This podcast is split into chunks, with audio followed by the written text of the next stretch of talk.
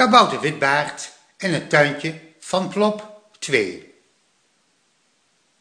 Die zomer groeide het in het tuintje van Plop fantastisch.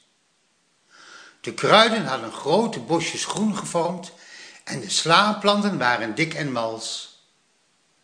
De kooltjes werden rond en stevig en de pompoenen maakten hun eerste oranje vruchten al. En de eerste boerenkool was ook al geplant. En elke keer als Plop kwam logeren, liep hij direct naar zijn tuintje om te wieden en water te geven. Of om extra stokken bij de komkommers en tomatenplanten te zetten. En pas daarna liep hij naar Moedoe in de keuken om te vertellen hoe blij hij was met zijn tuintje. Maar op een morgen kwam hij helemaal teleurgesteld de keuken binnengerend. En de tranen rolden over zijn wangen. Oma, oma, de boerenkooplandjes zijn helemaal kaal. Alle blaadjes zijn eraf gehaald en ze waren veel te klein om te gebruiken. Wie doet nou zoiets? Ik denk wel dat ik weet wat het geweest is. Geen mensen, maar dieren. Kom, vraag het opa maar, die gaat wel met je mee. En opa, die in het schuurtje bezig was, kwam op het trieste stemmetje van Plop aangelopen. Wat is er, Plop? Is er iets gebeurd? Ja, zeker wel, zei Plop met een verdrietig stemmetje. En de tranen stroomden weer over zijn wangen. De, de blaadjes van alle boerenkoopplanten zijn eraf gehaald. En ze waren er veel te klein om nu al te gebruiken.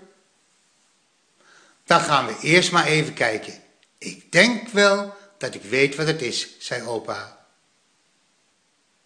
Bij het tuintje aangekomen zagen ze alleen de kale stammetjes van de pasgepoten boerenkooplandjes staan.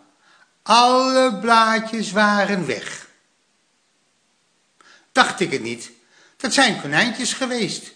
Die hebben de lekkerste malse jonge blaadjes opgegeten. Ja, zo dicht bij een bos kan dat gebeuren. En nu, en nu, vroeg Plop weer met een zielig stemmetje. Nou, wees maar gerust. We gaan nieuwe plantjes kopen, maar we moeten nu wel dit deel van de tuin met gaas af gaan zetten, anders komen ze zo terug. Ik heb dan wel een stukje gaas in mijn schuurtje liggen.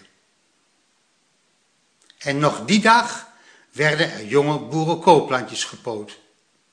En ze zetten met stokken het gaas om het tuintje, zodat de konijnen er niet bij konden. En die winter aten ze heerlijke verse boerenkool uit het tuintje van Plop. En de stronken met oude blaadjes gooiden ze buiten de tuin neer voor de konijntjes, ja, want die hadden ook winter en moesten ook eten. Ja, zo zijn die kabouters.